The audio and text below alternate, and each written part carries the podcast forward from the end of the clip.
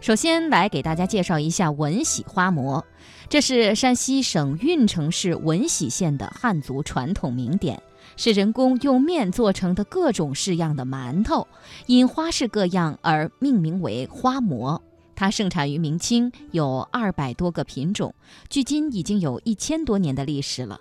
制作花馍是一件非常复杂的事情，九大工序和上百道小工序全部由手工完成。在这其中呢，包含了中国丰富的文化内涵以及历经千年的独特技艺。文喜花馍，它已经成为了独特的艺术风格和完整的创作体系，有花糕、花馍、吉祥物、盘顶四大系列，两百多个品种。闻喜花馍，二零零六年入选山西省级非物质文化遗产名录，二零零八年被列为第二批国家级非物质文化遗产，并且在二零一零年上海世博会展出，在二零一二年举办的中国闻喜花馍文化节上创造了四项世界纪录。下面就让我们通过一段专题来具体了解一下。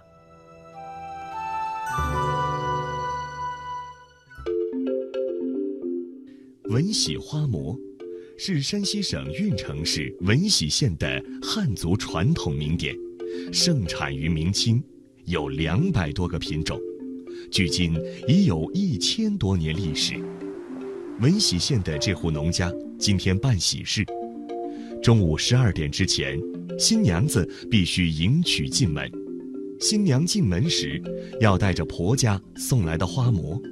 这是当地结婚风俗中重要的讲究，祝福她进门以后能健健康康与新郎白头到老。今天制作的花馍是婚嫁花馍，大多以龙、虎、凤为主，寄托了娘家人对新娘婚后生活的祝福。小弟那天早上拿到媳媳妇家去，这个石榴花是给媳妇。呃拔下来，往身后一扔，表示是对他全家的祝福。这个糕，呃，拿回来以后，把它切成小块，每家亲戚夫一块，让他吃了都沾沾喜气。制作花馍是一件非常复杂的事情，拧水、揉面、制酱、揉面、捏形、醒馍、蒸制、着色。插面花等九大工序，还有上百道小工序，全部由手工完成。在这些过程中，包含中国丰富的文化内涵以及历经千年的独特技艺。首先，是制作花馍的原料，用当地的北原面粉和北原水制作的花馍最为正宗。提前一夜准备好酵水，和北原精面粉搅拌均匀后，加水揉面。揉面的次数不能少于八次，使用的力度只有专业的制作者才能拿捏得住。那是关键的一道工序。我们平常蒸馍馒头的时候，最少最少要揉到这个呃六至六至七遍，才能达到要求。准备好所需的面团后，就可以开始制作花馍了。龙身要最先制作，但过程简单，只需将面揉成扁圆状的长条即可。骨卷要用整只凤凰作为，制作时也相当精细。凤凰的尾巴要剪出锯齿状的面须，凤背要求更加细腻。要细致挑拣出鳞片般的羽毛。醒膜即让膜发虚，把捏制好的面团放在热毯上，用棉褥盖严，保持适当温度和湿度，使花膜制品不变形、不干裂、湿润光滑。发虚后的花膜就可以上蒸笼了。蒸馍的时间一般是四十分钟左右。